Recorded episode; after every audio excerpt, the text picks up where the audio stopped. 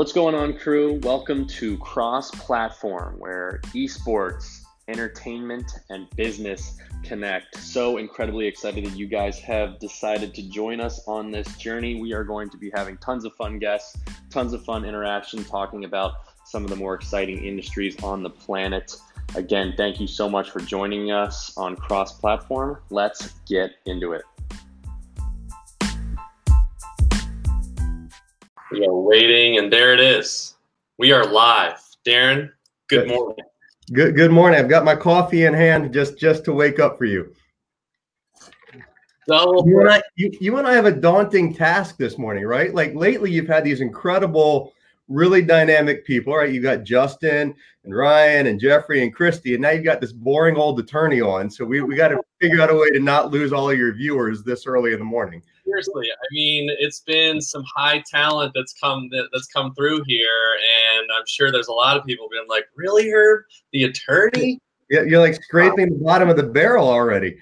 You know, you seem oddly chipper this morning, and I know we talked for two seconds before we went live, but you want to share your recent accomplishment that happened last night about your I, I had a lot to do with it, so it's it's because you know I'm so proud of it. But right, my my Georgia Bulldogs woke up as number four this morning, one on top of Alabama, and you know I don't know how long we're going to take it, but I'll I'll take it for as, as long as uh as long as the committee will give it to us.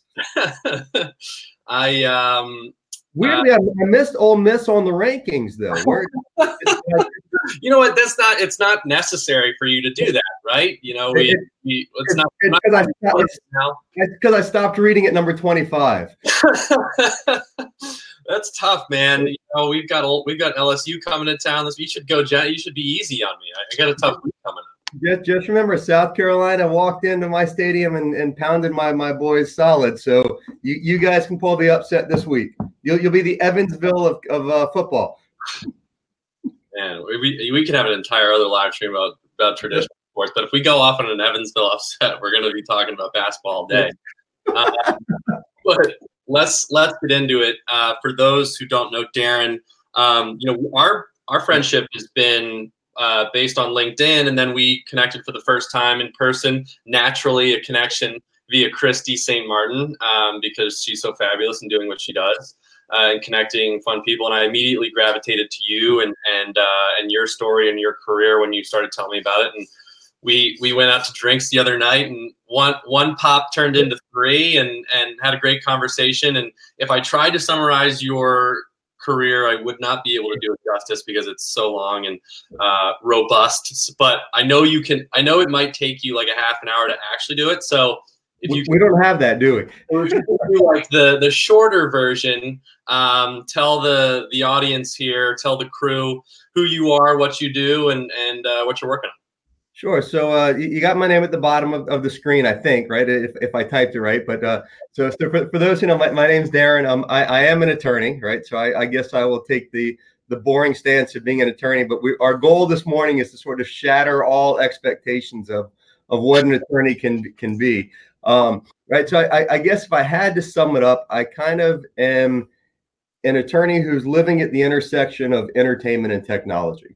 So when you read my bio and when you sort of look at my client list and you see what's on my desk, uh, although I sort of stacked everything to the side, um, you know, runs the gamut from music spe- uh, music festivals to experiential entertainment, uh, obviously esports, video games, uh, hype merchandise, right? So uh, you know, we, we won't we won't drop names here, but the stuff that normally gets dropped and then you go pick it up and you redrop it on StockX. uh, my office behind me is sort of filled with with that merchandise, um, and I do both transactional and litigation when when it needs to be tested. Um, but really, I sort of think these days is I'm, I'm kind of more of a a business consultant and guru into how to how to not need an attorney. Um, right? So i, I do I, I work with uh, I, work with good startups right? If, if you believe in your idea and i believe in your idea then we're a perfect match. Um, uh, but more importantly probably you know more more established or, or becoming established uh, companies as well. And of course um, you know it, you, you and i we're not going to name drop this morning although we did talk some over drinks the other night. Uh, and of course you know then i do have some uh, you know, the, the more well-known clients we'll, we'll talk about, you know, that uh, in anything from, again, big music festivals to actual entertainers and artists themselves, uh, high fashion brand companies, designers, uh, anyone who kind of shares that entrepreneurial spirit of trying to bring some coolness and some technology um, you know, w- within the uh, w- within the entertainment arena, uh, you know, c- come have a drink with me. That that's the easiest way to sort of get to know me, as as as you alluded to. Um, you know, I always buy if someone else is always drinking. Uh, you know, wh- whether it's bourbon, tequila, or beer, I'll kind of fall in those three. Um, you know, th- th- th- those, those are kind of my my triumphant. And, and, we'll call you the fun, the fun attorney, right? You you're an attorney strictly for the fun stuff. Uh, pretty much, right? If, if you can invite me to your music festival, uh, you know, then then you'll be my best friend. Um, That's no, yeah, it's fun because everyone thinks that, right? They're like, okay, so you work in festival world, and the reality is, like, if the music festival is say a Friday, Saturday, Sunday, um, I've probably spent six months of my life building up to that festival, and then typically move on site to the festival, uh, probably either Monday or Tuesday of that week. Uh, pretty much spending most of my time in a trailer behind the main stage, uh, doing what everything that needs to be done to get those gates open in time, get the artist out in front of the crowd, um, make sure the crowd gets home safely, uh, and off site, then the, the, site gets then closed back up, and then finally I can be the last one back off site. So when, when you talk about, I, I got, I'm going to call it entertainment law, you know, right. and, and can you talk about just a little bit how that start like was that something that you always were interested in from that standpoint or you met the right people early and then started to you know take that trajectory? And then at what point were you like esports is where the puck is going and i need to start creating relationships in that space yeah. Okay. So keep in mind, I've been doing this for more than 20 years, so probably older than some of our viewers this morning. Uh, but you know, I, I, I, kind of in the belief, and you and I have, have discussed this, and I'm sure we'll get into it at some point as the coffee kicks in. Um, but you know, I, I kind of knew that I wanted to do something in entertainment. I had uh, various friends that were in the entertainment industry. I kind of I, I, I always say that you know I have zero creative bones in my body, but I love creative types. So it was kind of my way to, to glom on to someone else. I can barely draw the hand turkey, but I love oh. creative people. Oh, you should see my my my little daughter asked me to trace, you know, my hand the other night, and I was like, "Yeah, this is way over my head." And at two and a half, she did a much better job than I did. Uh, and hers looks like a hand turkey, and I have no idea what mine even is. Um, right, but but I but I can but but I think what I, I, think like a business person. So if you tell me a creative idea, most creative types like I have this great idea, I don't quite know how to monetize it or where it fits in the system, but I just know this is what I want to do. Mm-hmm. And my opposite is I have no creative ideas whatsoever, whatsoever, right? There's nothing that pops into my head. Um, but the minute you tell me yours, I can think of 10 different ways to protect it, monetize it, build it, grow it, um, all the business sort of and legal acumen that come with it. So I went to law school, uh, frankly, kind of a little bit on a whim. Um, I was working at Coca Cola in the trademark licensing department. Law school. Yeah, you know, th- thinking I'm like, oh, you know, it, it was a, an impulse purchase. Uh, yeah. you know, I'll take, I'll take, this pack of Altoids and a, and a law school. Um, you know, and, and, ended up going to law school, uh, knowing that I wanted to do something in intellectual property and entertainment, and started off uh, in Atlanta afterwards back in 2000 knowing that um, knowing that I wanted to do entertainment, but was at a big law firm that did not do entertainment. Mm-hmm. So sort of one self-taught myself, um, read everything that there was to read, every book, every blog, attended every CLE, which is continuing legal education, attending exhibits and seminars, and meeting anyone under the sun that I could meet. Right, if you would talk to me for five minutes at a bus stop, you know, I would be ten minutes early to that bus stop, you know, waiting for you. Mm-hmm. And the way I sort of got connected is one, I did have some friends in the industry that were nice and would throw, you know, little things here and there to me. Um, but when you're starting off in something, right, you just you just want to get the experience. So I went to every record label, every artist, every show, and I said, look, I let me just do something for you. I'll do it for free. I will do whatever I need to do just to build up the experience, get the contacts. Um, and you know and, and at least start getting started so my first year or two i, I probably pissed off more law firms uh, you know, than I should because one, I was giving away my, you know, my my wares for free, so to speak. Um, but building a good client base, building, you know, even more important, a good network, uh, and getting my name out there as a guy that does a good job and and you know building up. So so now flip 18 years later, um, you know, I, I can now I cannot bill for it and, right.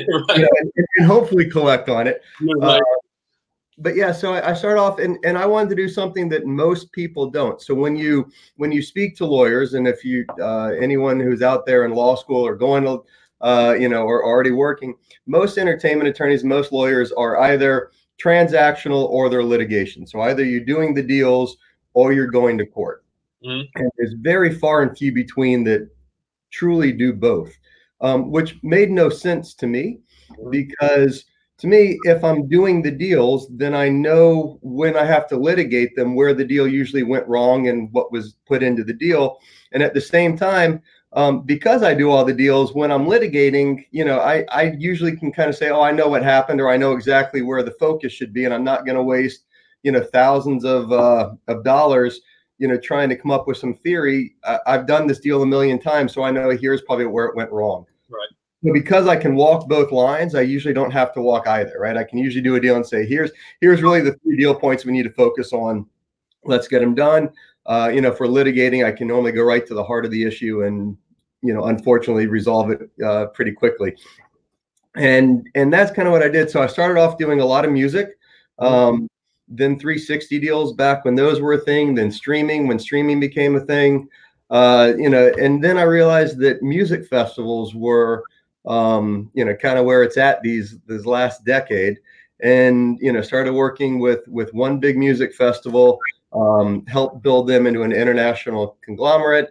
Uh, one music festival became two, became ten, became thirty, which now I think I do. I think my last count was 56 different international, local, and you know, I, I should say regional and international music festivals. Um, not all big, right? some some are some are 100,000 attendees plus a day, you know, for two or three days. Uh, you know, others maybe three to 5,000 uh, attendees in a nightclub for, you know, a few hours. But either way, right, you want to bring a really cool experience to whomever really wants to spend their time and money, you know, in your venue, you know, and, and, and, and bring something kind of unique to them. So my goal is kind of the, the business legal guy is to make sure that you as a brand um, can exist, you know, and and you, and, and that when someone has bought a ticket from you, you can be rest assured you're going to bring them a great experience. So for my my clients, I sort of take that burden off of them and let them go do what they do best, which is create something, grow something, and build something. Um, and then as you, the client, can then turn to your customers and say, "Don't worry, I've got you know Darren on this." So you just show up and attend, and the the two of us are going to have a party, and he's going to live in a in a trailer, and and he'll he'll he'll be the guy working all night. Well, I, well, I think one of the really interesting things about you that I want to I want to quickly touch on um, because I want to I want to know when it all became esports. Before we do that, um, and I, one of the reasons why I think I've gravitated to you so much is because of the, the way you gave that initial value, right? Where you literally would reach out to people, build relationships, give away things for free. My mom gets on me all the time. She's like, "You're doing a lot for free right now," and it drives me crazy. And I'm like, but it's all going to work out you know in the long run i want to create relationships and show people that it's just not a, a, quick dollar for me which when it comes to esports that was my only that was my only option because i had a traditional sports background and i had to literally show that i was in this for no money at all which i'm not i'm in it because i'm very excited about the space and entrepreneurial spirit of it so you know i guess you you had that initially coming you know leaving law school or whenever it was, and that got you into the entertainment space. Are you is that or is that is that same uh, from 18 years ago? Is that same feeling and and that same process transferring into esports right now as you're waiting for this, uh, industry to to take off? Yeah, so you know it, it it it never leaves, right? So so number one, I was about to laugh, and I'm sure you know where I'm going to go with this because uh, any anyone who has talked to me for more than five minutes and, and has gotten to the second drink with me will you know will will hear me preach, right? You can't get into esports yet for the money. Um, you know, let's, let's, put the statistics and, and the numbers aside for a second. The reality is we're, we're not there yet where the money's flowing out. The money's still flowing in. mm-hmm. it definitively will. So right, don't don't worry, don't jump ship. It's not a bubble. Yeah. Um, you know, we're not going to preach that. But yeah, you know, look, the regardless of if if you are brand new into an industry or if you've been doing it for 20 years, to me, your your value is your network, mm-hmm. um, right? It, it's not you know, let me show you my experience. It's not let me show you my successes. It, it's really two things. It's one, who's your network, um, and you know, you, you, and I reached out over LinkedIn, and I'm sure many of the viewers can uh, that you and I know together can share the same story with me. Right? Reach out to me. Um, it's it's super simple. LinkedIn request me, shoot me a DM, find my email on my firm's website. It's uh, Darren Trattner at dwt.com. Um, shoot me an email. I, I respond. usually, if you're in the New York area, or you know, more, more likely than not, I'm never in New York. So if you are in Miami, Vegas, or LA uh, you know, or Atlanta this weekend, um, you know, I'll find time to have a drink with anyone, right? And and and the real reason is because I want to add people to my network. Right. Because the biggest value that I can add to someone is saying, you know, hey, what are you working on? What are you looking for? Oh my God, you know what? I just met so and so. They're looking the same thing, and you connect those two people, and you just sort of sit back and watch what happens. Mm-hmm. And sooner or later, right, someone will pay it forward. They'll either connect you or you know, if you're a business person, they'll bring you into the deal, or you know, hopefully they'll hire me or my team to be their lawyers. But even if not, right, it, it just expands the network, and and you're the person that made the connection. Those two people remember it. They're going to expand their network. Um, and, and that's one thing that you can just really do is just build a network because you also never know when something will happen. So, you know, for example, um, one of the ways that I got into esports, and we'll jump into that sort of segue, is years ago I had um, you know a, a, younger associate that uh, you know was not really within my group but wanted to learn some stuff. So you know he and I would have beers together and you know would kind of start talking and I would teach him things um, to help him grow and make some connections for him. And later, this associate, again, who will renamed unnamed because um, he may or may not be watching, right? But quit the practice law uh, and is now the commissioner of one of the biggest leagues, you know, that are out there. And you know that was a connection then that took you know that I obviously neither of us had any idea was going to make you know forward. But next, you know, then I helped make him a network into first the company he was working for as a legal, and then he later became a commissioner.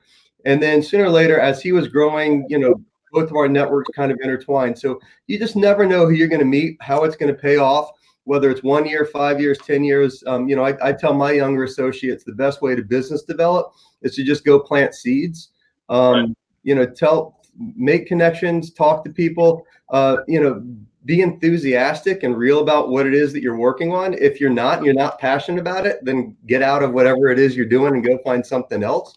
Yeah. Um, because your passion and your enthusiasm will come through. People will want to talk to you, they'll want to work with you, or better yet, they'll want to just share a drink with you and, and talk. And that's how uh, you know ideas spin off. So when I was going to all these music festivals, and I'm, uh, it, it, sounds more glamorous than it than it is, but right, hanging out backstage. Um, you know, you start meeting the artists, you start meeting their business people, you start meeting kind of some of the the hangers on that have these great ideas and you're talking to them during sets or in between sets. And the next thing you know you hear about a deal they're thinking about doing or a, a venture they have an idea about and, and your brain starts spinning. So you start thinking of ideas and you make those connections. So you know i've, I've met artists um, backstage and we're talking the next thing they'll like tell me about a residency agreement they want in ibiza or, or you know vegas and that will spend something and, and that's kind of how esports started right the uh, as I kind of like to joke, my my real specialty is creatives with laptops or millennials with laptops. So an EDM artist in, in esports.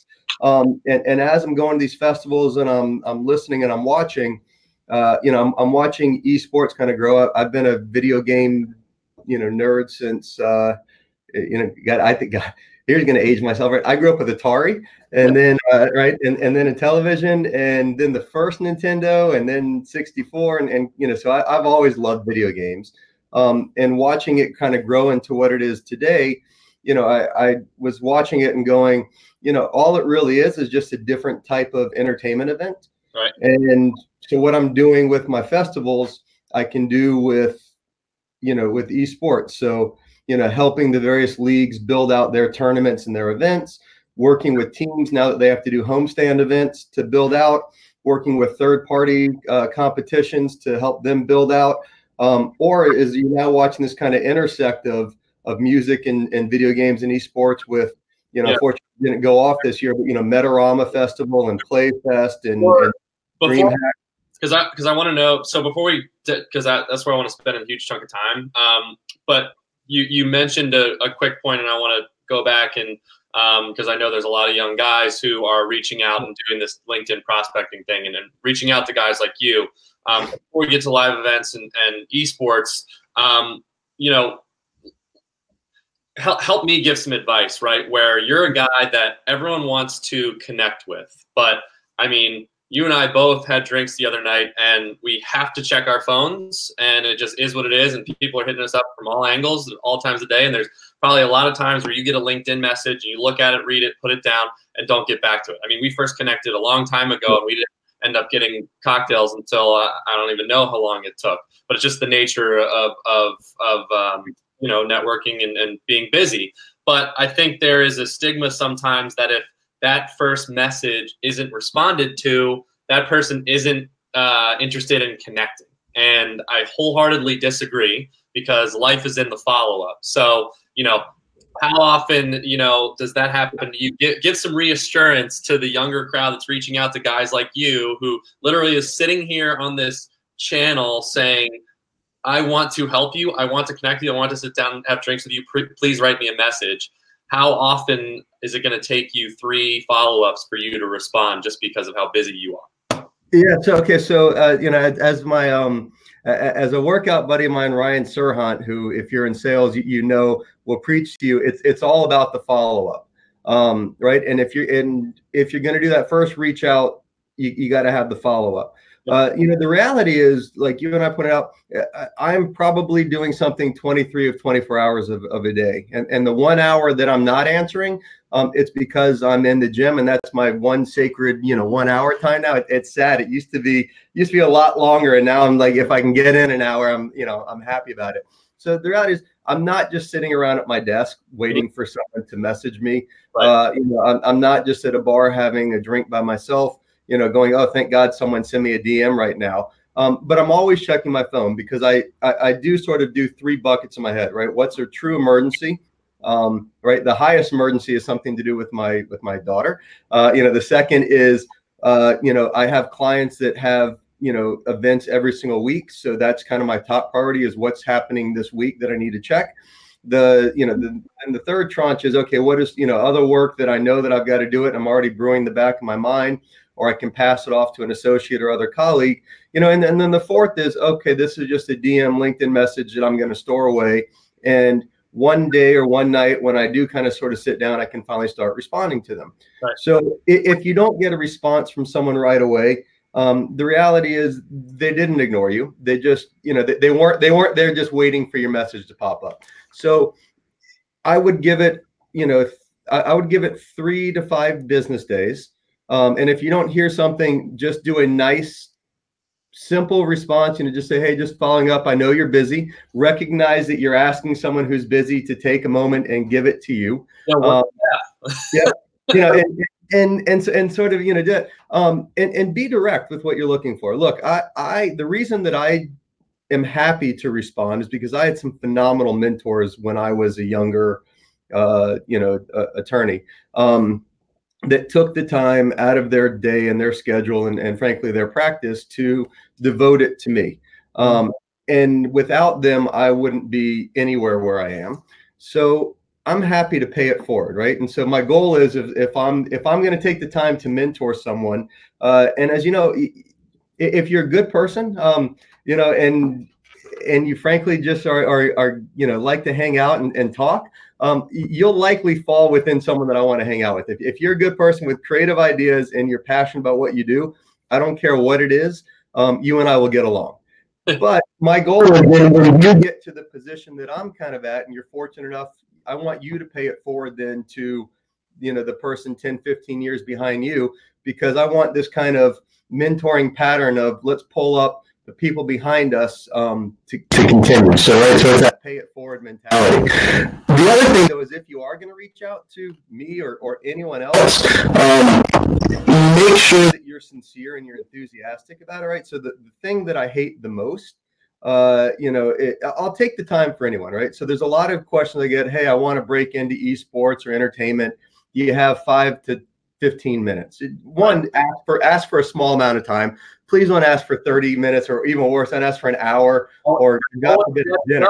I always say ask for the five to 10 and let it, if it's good, good enough of a conversation, it'll go for 30 you know, I, saw a great thing the other day that said, you know, have your one minute pitch, your five minute pitch, and, and your 20 minute pitch ready because you okay. may call me and, and say, I'll give you 20 minutes. And by the time that I really get to you, I've got five. So just tell me what it is you want, and we'll always do follow up. Right. Um, but two, make sure that this is really what you want. That my most frustrating thing is if someone calls me and says, you know, I have an esports project, an esports venture. I want to get into esports um, you know, but I can call you on between eight and eight thirty in the morning because you know I've got my other job or I've got school, I've got something else, you know. But I really want to talk to you about this because I need millions of dollars for capital raise. And my whole thing is, if this is not what you're going to go all into, then I'm not going to waste my time with it. Um, you know, I, I have an outrageous billable hour number. I, I, I get it, right? I'm eight. What am I these? Eight fifty an hour, um, right? You never want to see me on the bill. You want you want to see my team. They're they're a lot cheaper, right? Uh, right? If you're going to ask me to give you, you know, any time out of that eight fifty for free, uh, you know, then make sure that it's going to be worth my investment if I'm giving it to you, and it's not some passion project of yours or some side project. If you're going to reach out to someone for a business connection or mentorship, it's because you're sincere in this and you are willing to give up everything for you to jump into it and you want sort of you know lifelines to help you float. So well, if you're all in i'm all in. So to you know to, to use the uh uh shark tank speak. Yeah i i always i mean you know i always say it and it, you know, it's just ha- have a plan right? You're going to set up that five five minute phone call you know you have five minutes. I, I tweeted it out the other day. I said if somebody literally responds to you and says, I have five minutes right now. Can you call me? You better be ready for that five minutes. And you better be ready for whatever you wanted to say in 30 minutes to have it narrowed down because it's literally it'll show that you're direct. You've got a plan. You've got you know you know you're on you're online and while if you if the five minutes sticks, you'll guarantee getting a follow up if, if you if you had at least a little bit of direction in that short amount of time. Oh, and, and the other biggest pet peeve, right? It be on time right? So if i if i if i give you a four o'clock and you know we schedule this don't don't call me at 405 don't call me at 410 uh you know don't text me at, at 359 and tell me you're you're delayed. Um you know the reality is i've, I've carved out that schedule and that that's the worst. I, I get that so much. A minute early. I'd much rather have somebody say give me five and be a minute early than be five minutes late. Um, Agreed. well uh, I know that advice is super helpful, especially when it comes to LinkedIn. LinkedIn thing is tricky mentally because you see that read receipt, and while it's a good tool, it's also you know it's mentally it crosses you up. It's like that person saw me and doesn't like me, so now I'm gonna get scared and not follow up again. Um, so anyway, you're a great example of of, to, of how to o- overcome that. Um, yeah, I would say, you know, keep in mind that everyone's on LinkedIn for the same reason, which is to right. make connections, make it, make a network um, right? If if you're on LinkedIn, it's almost a permission to please try to connect with me for some reason. And whenever I connect with someone, and, and I'd probably send out more DMs than I get, mm-hmm. right? It, it's never to say, can I sell you something, right? No, everyone hates getting an email from an attorney because they think we're trying to do a sales pitch. And and the reality is either I'm looking for my own mentoring uh, questions, right? If I'm looking for a new idea, a new technology, um, you know, I may just say, look, I, I just need five minutes just want to tell you who I am and literally just had one or two questions.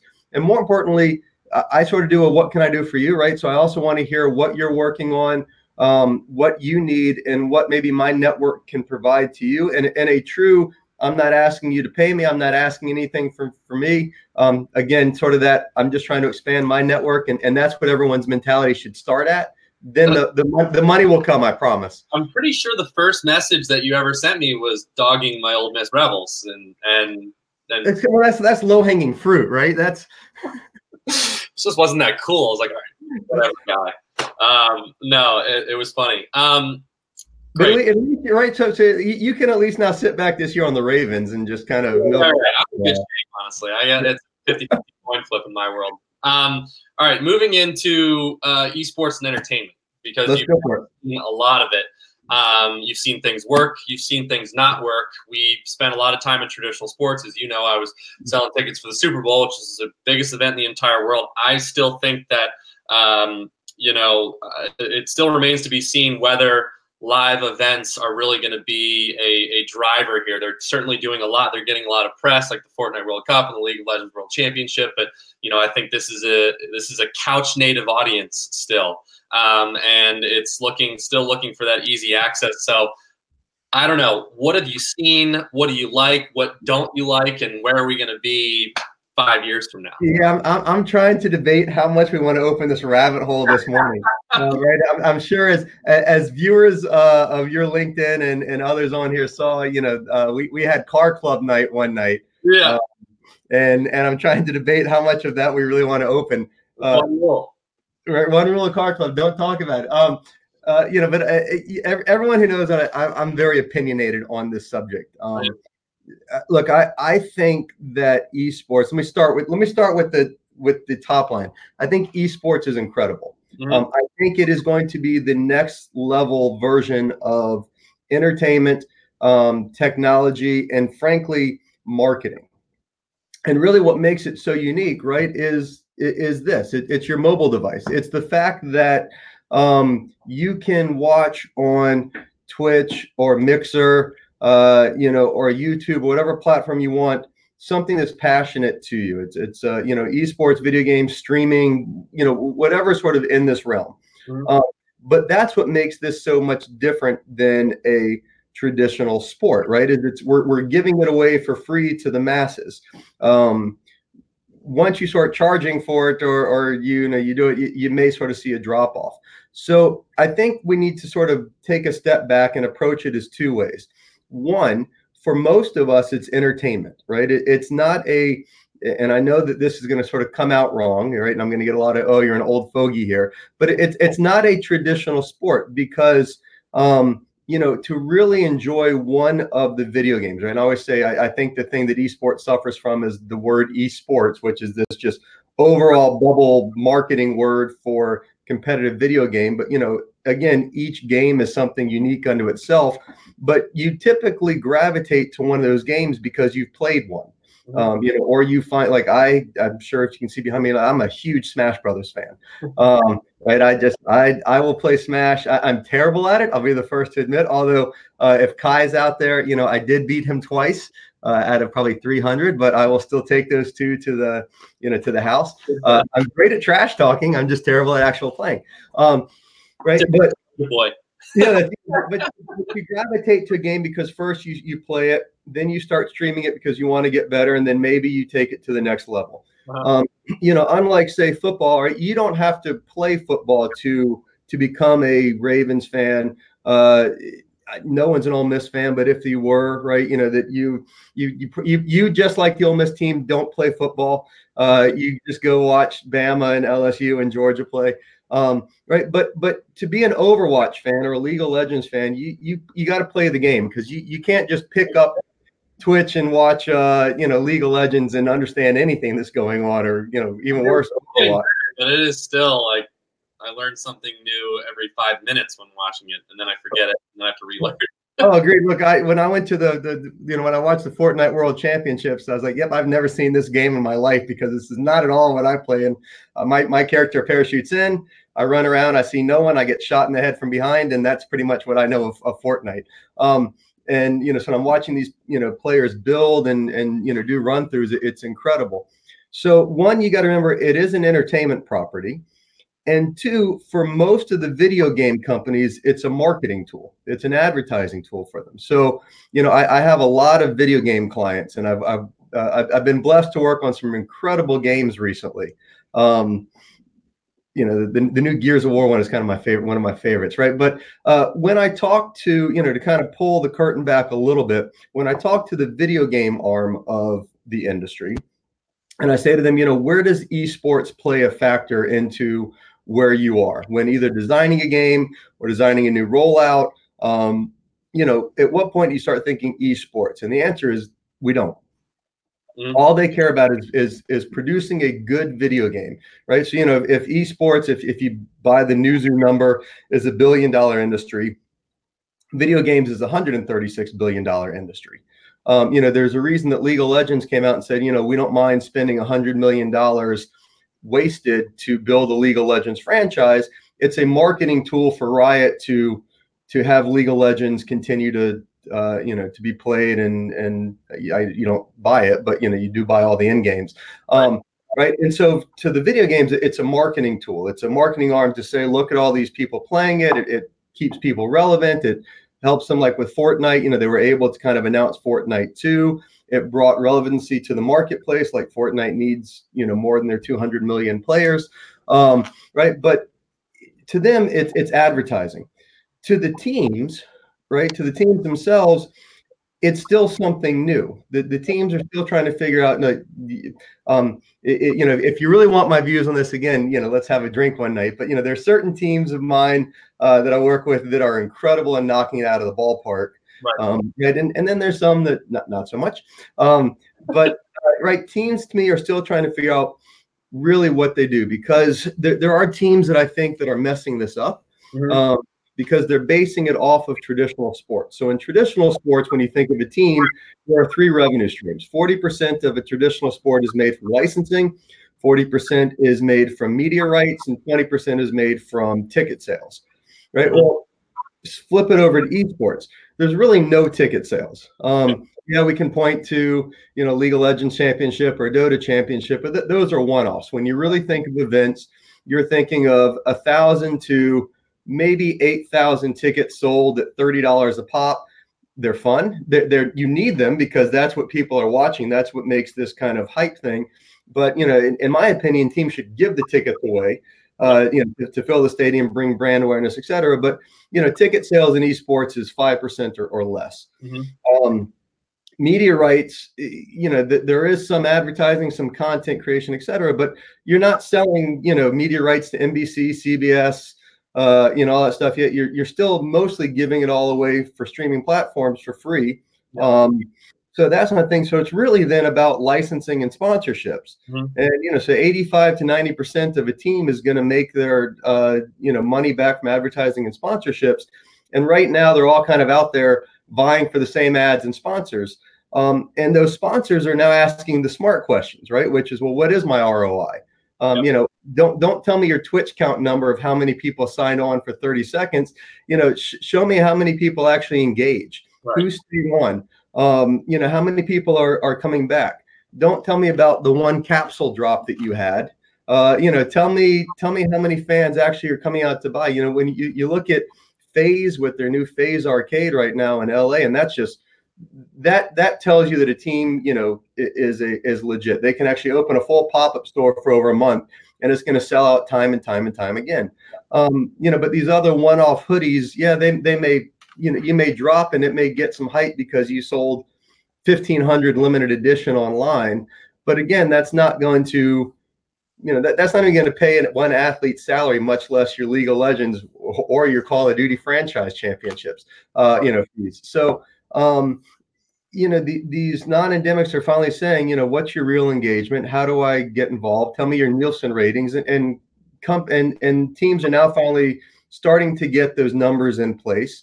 Um, you know, and and then you get sort of your third section, right, which is these kind of either third-party uh, events, so you know, like ESL and DreamHack and uh, Blast Pro Series um, right? Or you get kind of these, uh, I'll call them the accessory players. So you know, you, you get your your PR stories, your your content um, creation, your software plugins.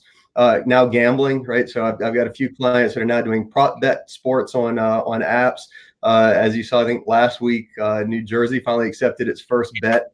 Uh, yeah esports a, hundred dollar League of Legends bet on G2, which which almost won, but uh, made, did make the finals, but but fell sideways. Um, so all of this stuff finally is coming together, right? right? But it's trying to shift expectations of I think everyone bought into oh we're the next NFL, we're the next Major League Baseball. Um, which is fine to structure it that way, but if you're really talking about monetizing it, it's something completely different. And what's cool is it's totally unique and special unto itself. It's it's not like anything we've ever seen. Um, you know, there's some comparisons to the World Poker Tour. There's some comparisons to music festivals. Uh, but you know, the way that you are going to capitalize and, and monetize on the content and what makes esports special uh, is going to be unique to esports. And I think that's what everyone's still trying to figure out the best way to do it, other than licensing and sponsorships. So we, uh, by the way, everyone watching, we're uh, about 40 minutes in. If you've got questions for Darren, please put them in the comments, and we'll get into those in a second. Um, you know, I'm, I'm, here in Nashville, um, and I spoke on a panel yesterday about monetizing cutting edge technology, and we, we talked about live events because a lot of the traditional casinos um, are are, figuring, are trying to figure out how to monetize esports, and th- this is we, we this is something that we could we'll probably go off on this weekend for like five hours. But you know, uh, one of the reasons that I wanted to get in esports is because of how it's going to continue to innovate. Right? It's nothing that I believe is going to reach a maturity point because there's new games and new technology and things are just going to change. You know, everyone's talking about AR and VR, right? When is that going to have a have a have its place here? And, and it's growing and it's doing very well. It's it, Oculus is doing a great job of for guys like me who get totally motion sick.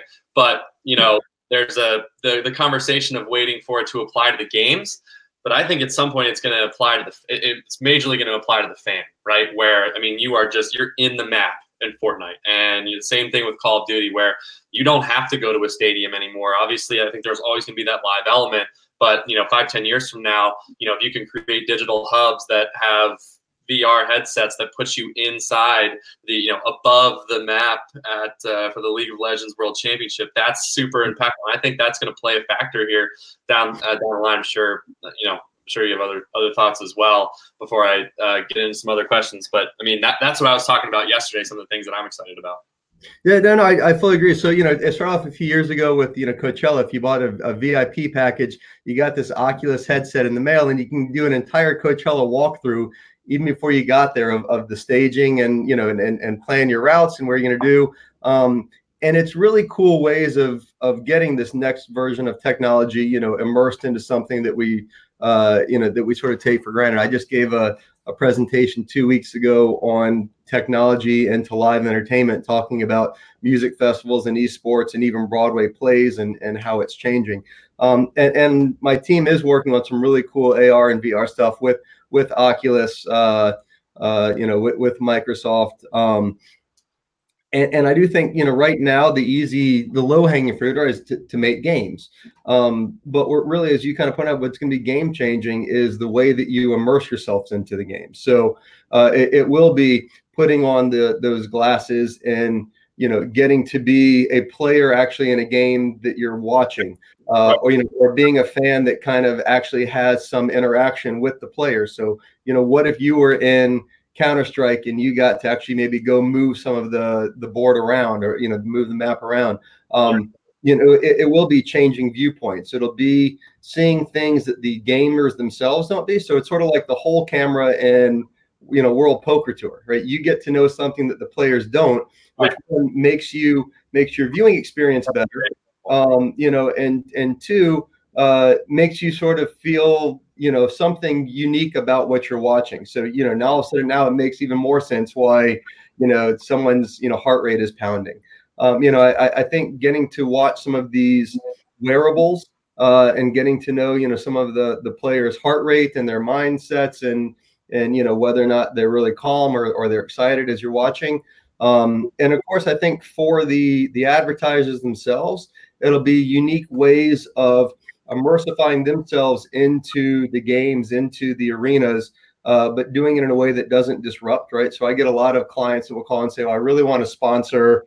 Uh, you know, Call of Duty, and I think that you know my my product should be you know drunk by one of the players as they're running around or play you know eat a pizza um, you know and, and that's just not a thing because you don't want to disrupt the game um, you know other than sort of you know pizza hut now getting sponsorship rights and you know and, and madden um, you're not going to see a pizza being passed around an overwatch game or league of legends but there are different ways that these uh, you know these ar and vr things will, will be able to do content overlays. Uh, your experience of watching a game may be different than mine. Um, and, and, I really do think in the next, you know, not even five years, the next two to three years, we'll see some really cool changes coming. All right. So we've got, and I agree with everything you said, obviously. I think we talked about it all. um, and uh, and I'm excited to be with you this weekend uh, to talk about more. If you're going to be in Atlanta, please hit us both. We're doing. If, if, if, you're coming to DreamHack and you want to, uh, I, have got a code that gets us behind a, a, secret phone booth where apparently there's some magical bourbon and whiskey list. Uh, you know, hit one of us up and and we'll, we'll, we'll, we'll let you know whether you know when we're going to be there and, and how to get in. All right. Uh, also, if you're going to be uh, at X Live in Vegas next week, I'll be there Monday, Tuesday, Wednesday. You're speaking. Um, I'm speaking on Mon- uh, on Tuesday on how to expand your brand into the international market, uh, and on Wednesday morning, if I'm still uh, sober and, and alive, um, I'll be speaking on the tr- the overlaps between traditional uh, entertainment and esports. Love it. Awesome. Um, all right, some people chiming in this morning. Christy St. Martin, first on it. Of course. Naturally, she is an absolute rock star. Excited to be with all of us this weekend. Uh, Juan Rodriguez, big fan of his and what he's doing. Uh, Brant Collins is our local, uh, our, our, resident Razorback, always in the uh, in the chat. Feel bad for him, but uh, no, no, they, they're, they're going to get a new head coach. Uh, maybe it'll be Gus Malzahn. uh, Kyle Browning, what a great way to start Wednesday morning. We agree, Kyle. Um, Lavelle Walker saying hello. Chris Reed. Let's see where we've got some questions. Um, let's see. Juan down here. Actually, no. Christy's uh, Christy's got a question. Uh-oh. What area in esports law is most interesting to you? what is your ideal client and what uh, what challenges do you want in tw- or I guess maybe what challenges are you facing and or expecting to face in 2020? Well, that, that leave it to Christy to kind of you know yeah, make right. me hammered here, um, right? So uh, I, I think what's kind of unique about esports um, is you know the fact that uh, it, it's technology that I think has far outpaced where the law is. So I'm enjoying kind of working with my clients who have these technologically focused ideas um, and helping them kind of bounce it off of the current state of the law. So the current, to me, the current state of copyright and intellectual property and licensing doesn't quite measure up to where esports is right now. Right. Um, and so, you know, I'm uh, I'm enjoying kind of piecing that together and being at the forefront of it. I did it, you know, for music festivals 10 years ago um, where you were trying to live stream EDM and you can't really clear those rights yet since you don't know what anyone's going to play.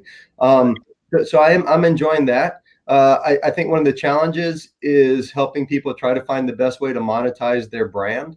Um, you know, everyone sort of sees these uh, these numbers and kind of expects this huge ROI, uh, you know, or an immediate return um, on what they're doing, and, and it is kind of helping each person sort of set their expectations uh, and and figure out the best way for that brand to stick out, right? So when you, when I think of all the different teams, um, you know, if you're all chasing after the same sponsors, your, your team has to have some unique brand or identity that makes it stand out, that makes it want to, uh, you know, a, a, sponsor want to gravitate towards your brand. So it, it is helping find teams, you know, establish that brand identity.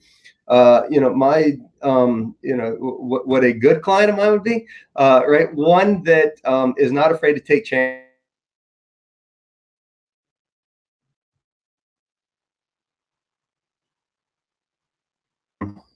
you know, is to first build a, a, strong company. So at the end, whether you're a team, uh, you know, or, or, or you're a league, et cetera, in the end, you're a company. Um, and if you're asking someone to invest in your company, they want to know that it's a legit company. Mm-hmm. So uh, it it frustrates me to no end when I hear these companies say, "Oh, I don't have any money for legal. Uh, I don't have any money for business right now." Um, you, you know, then then companies are not going to want to invest in you yet. You, got to you got to take the time to build yourself a strong, true brand and company, um, and and find a find an attorney. Look, if it's me, I'm happy, right? But to me, what I've what I've sort of found is there, there's two different types of attorneys. There's either these young attorneys that are really excited about esports. Um, you know, love the games, can you know name drop every team and uh, and score for you but they've only been practicing, you know, one to five years and, and don't have the experience level. Mm-hmm. Um, to me, whenever you're looking for a business person or a legal person, don't ask them about their network. Don't ask them about their successes. Ask them about their failures. Uh, right. Uh, you know, there's more times than not you're going to fail. So ask me, you know, what what did you fail on? What did you learn from it? How are you not going to repeat that with me? And if they've got you know a uh, a boatload of stories, then that's the person you want. On the flip side, right, you get these attorneys that have been practicing for 20 or 30 years that don't understand esports, don't know what makes it different, um, but say, oh, you know, look, I do sports law, I do uh, traditional law. Um, I know what I'm doing here. Let me just do it in your esports, but they don't get what makes it different. So try to find that attorney in the middle who can say, look, I know esports. I know what makes it different. I know what makes each league different, each team different, each demographic different. At the same time, I've got 15, 20, 30 years of experience behind me so that I can bring my failures and my successes and my networks to, to your table.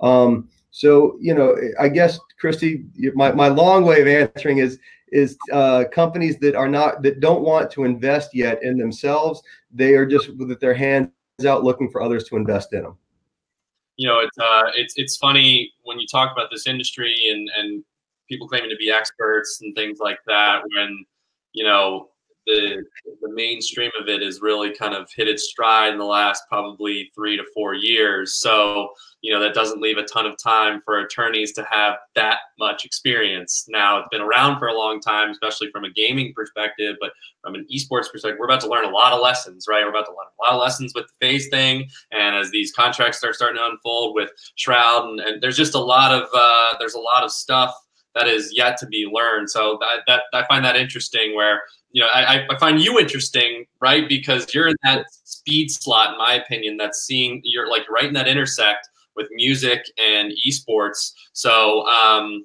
that the, it's a, it's an interesting point uh, that, that you made just about you know overall experience. Um, all right, you've got Kyle Browning here. What this is a, this is a good one. Um, what do you feel is the largest growth opportunity within esports?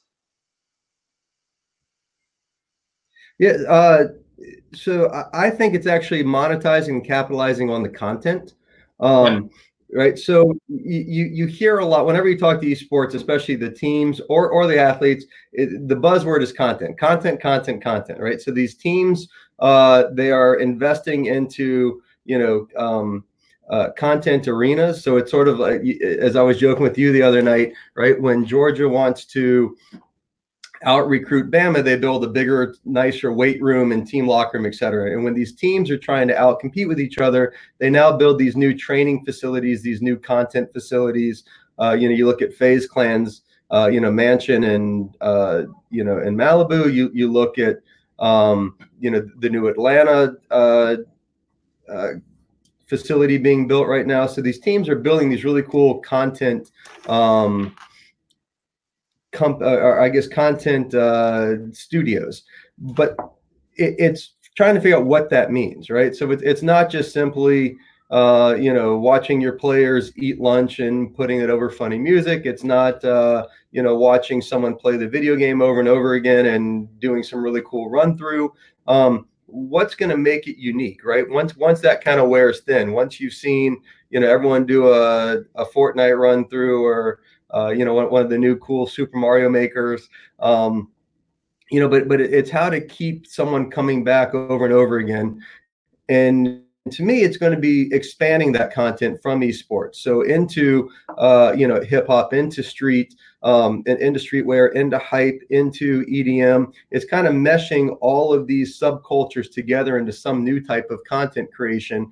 Uh, you know, I, I, think the the Marshmello Fortnite uh, concert, which uh, you know, is, is, something near and dear to my heart. Um, uh, you know, w- was game changing. It, it, brought two different um, genres together, and it's something then has continued to connect to. You know, you always now see Ninja and Marshmello together. You see, uh, you know, Marshmello, Fortnite, uh, et cetera. You now see Ninja popping up at, um, you know, Marshmello sets. So it, it's finding different ways to do that. As, as Offset now gets involved in into FaZe, uh, you know, as Wiz Khalifa gets involved in the Pittsburgh Knights, um, as you start seeing some of these true traditional entertainment get involved into esports, it's going to be using the hype of both and, and creating new content and figuring out a way to to monetize that. Um, this is a uh, this is a this is a good one to close on for questions, and we'll get into a speed round. By the way, you're you're maxing out at 80 people right now. 80 people want to hear what a boring attorney has to say. Wow, that that that, that that's that's more than uh, I was expecting. Pretty darn impressive. Uh, pretty darn impressive. Um, so this one, you might not be able to answer this question because I know we've certainly talked about it. Um, but why do you think an event like Metarama failed? Do you think if corrections are made, an event like that could be recreated in the future? Yeah, one thousand percent. Um, I'm not going to get into all the reasons that it failed here, uh, right? But but I think I think there were two big reasons that you can point out with with Metarama.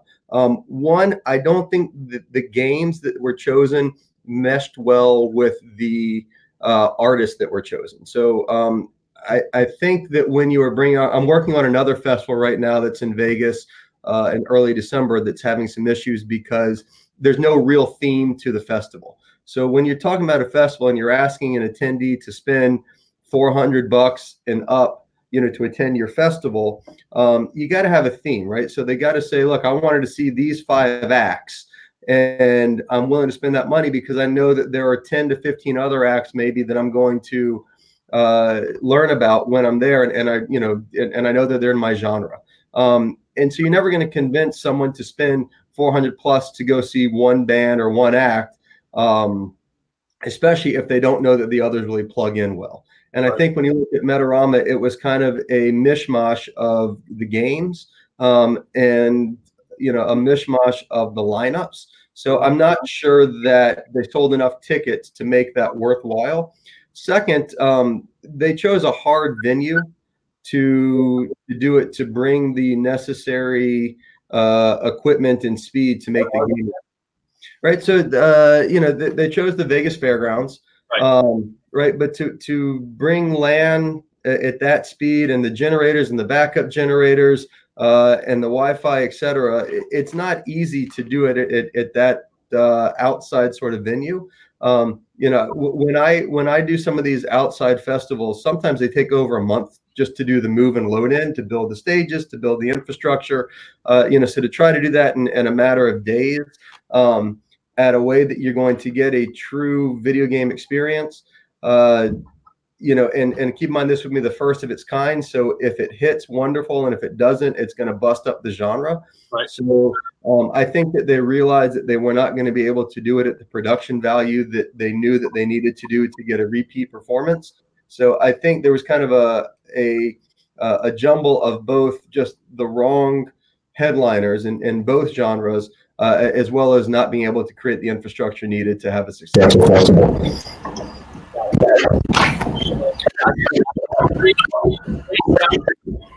Um,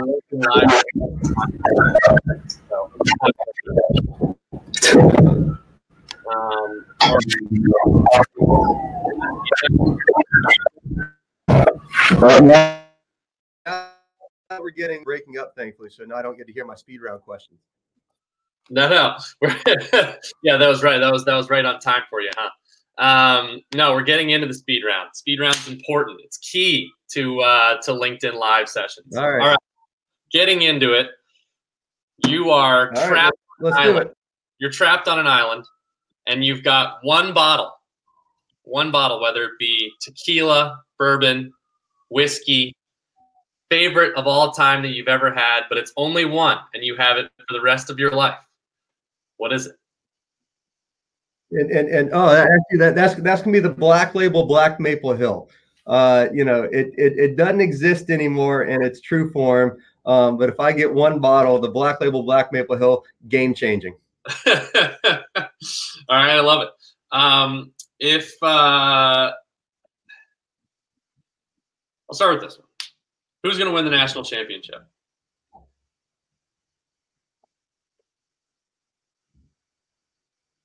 All right, right. I, I got to say Georgia, um, right? But there's there's no one who, who's who's sitting here late this this late that, that actually believes me. Uh, you know, I, am going to say Ohio State this year. Wow, interesting.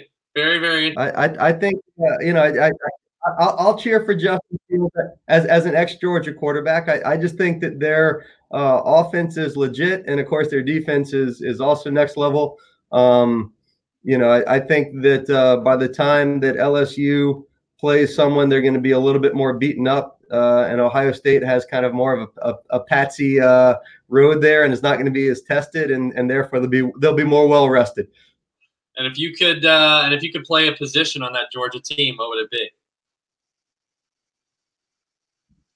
Oh, middle linebacker. right? There, there, there, there, there, is nothing better, um, right, than, than getting a good hit on a running back, or even better yet, a, a good blitz up the middle on a on a quarterback. So yeah, just uh, I, I would love to be a middle linebacker.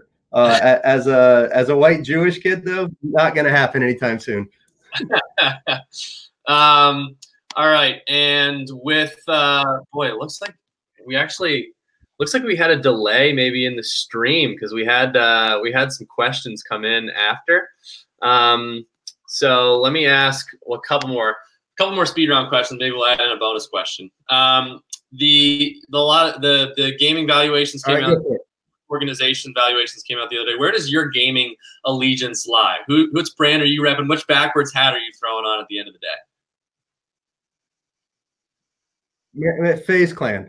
Um, right. So so to me, right, they they just they nail it out of the ballpark because they are a true entertainment that it, used esports and video games as their core, uh, but built out from there. You know, into capsule drops, into you know hip hop, now into traditional sports with uh, you know with Man City. Um, but more importantly, they're they're a team that has built a true brand identity, um, you know, has built a core following. They know who they are. They own it.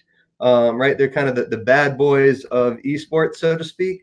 Uh, but I think it's a it's a brand that has truly embraced what a team should be, um, how to monetize, how to capitalize, and they did so without spending a lot of money into franchising into the into into the traditional leagues um, which to me is even more impressive. Love it. I could have called that one. As, as we know, we, we agree there. Um, and then I, I'll, I'll close with this question. This is definitely not speed round, but this comes from uh, from my man Willis from FaZe. Any uh, any unbiased Tfue predictions?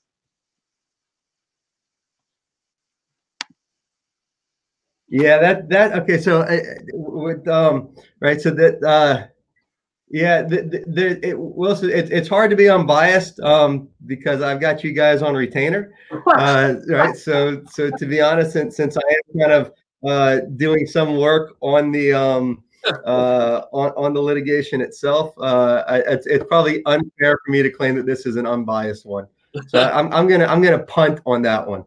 That's uh, that's what uh, he also did put a winky face at the uh, at the end of that question. Um, yeah. Uh, let uh, we'll we'll do one more, um, and uh, just because it's my CEO, and if I don't answer it, and then we'll we'll close it out. Um, but for everyone that asked a question here, looks like there was a delay for all yeah. the coming in, so I apologize. But um, my my CEO Will goes, how much power do the game publishers have, and, uh, from a legal perspective? A, a lot, right? So so the reality is they're the ones that kind of control everything.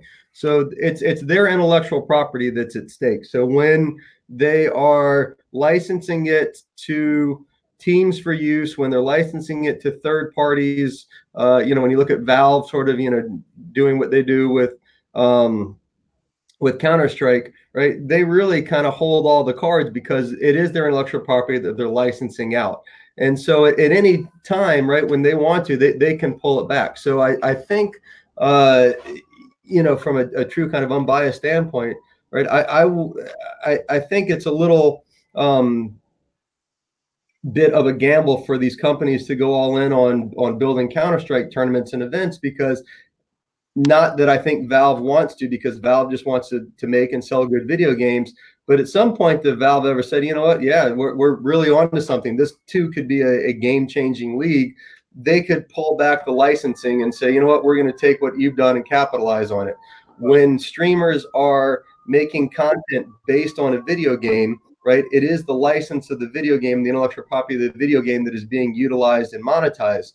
And yeah, there's some implied licenses, but those click-through agreements certainly, you know, hold it all back. So, um, you know, t- to me, the the video game companies manufacturers hold, I would say, they hold all the cards. At the same time, though, from a business standpoint, they recognize that everyone plays their part in making this ecosystem work. So, the teams, the players, the streams, etc. You know, those are th- those are all part of the cogs in the machine that everyone's sort of playing in. So while I do think that uh, they hold all of the cards, you know, sort of like Nintendo did a few years ago when they were overly uh, zealous in their intellectual property protection, especially with streaming and esports, they too have pulled back now um, because you recognize that ev- everyone needs to do their part to make this ecosystem work. And in the end, like I said, the better the esports marketing does, the better really the video game does. And, and esports, if you sort of think about it from the video game perspective, is a is a marketing and advertisement for the video game. So um, while I do think that legally they hold a lot of the cards, I think the business side of it is is well within check. All right. We we we, we, we hit an hour. You maxed out at ni- at, at 90 Nice. viewers. You're an absolute stud when it comes to LinkedIn Live. Um, there's a couple questions. I don't know what happened. I don't know what really happened. It looks like questions kind of were delayed coming in. So if you asked a question we didn't get to, I'll make sure that we get Darren into the comments so he can answer them uh, or reach out and ask him directly. He's obviously open to that. Um, you're the absolute man. I appreciate you doing this. It's, it's always fun chatting with you. If anyone wants to, I, I, you know, outside of LinkedIn, uh, you you like anyone to contact you any per, particular way? Uh, yeah, you know, the, the easiest way, um, if you're in LinkedIn, obviously, is, is, to DM me. If you're outside, just shoot me an email at uh, Darren Traub at DWT.com. That's my work email. And if you forget it, uh, just go to DWT.com or, uh, you know, put me in a search engine. Hopefully, I pop up somewhere. He's also like always got a very a very dialed in suit, crazy broad shoulders, probably one of the more jack guys in, in esports law. He's, he's easy to pick out. All right, brother. Uh, uh, and again, if, if, if, if, you're at DreamHack, yeah, if, if, you're at DreamHack this weekend, uh, you know, or you're in Vegas at X Live next week, um, man, hit hit me up. Let's let's have a drink. I love it. Well, I will see you um, tomorrow. Let's see tomorrow. No, Friday. I'll see Friday, uh, and we will get after it again. I, I, I, I, will be in. I'll be in sometime on Friday. When are you coming to town? Love cool. it. All right, great being with you. Uh, and thanks, guys, for watching. We'll uh, we'll catch up. All right, my friend. Thank you. Hey, brother.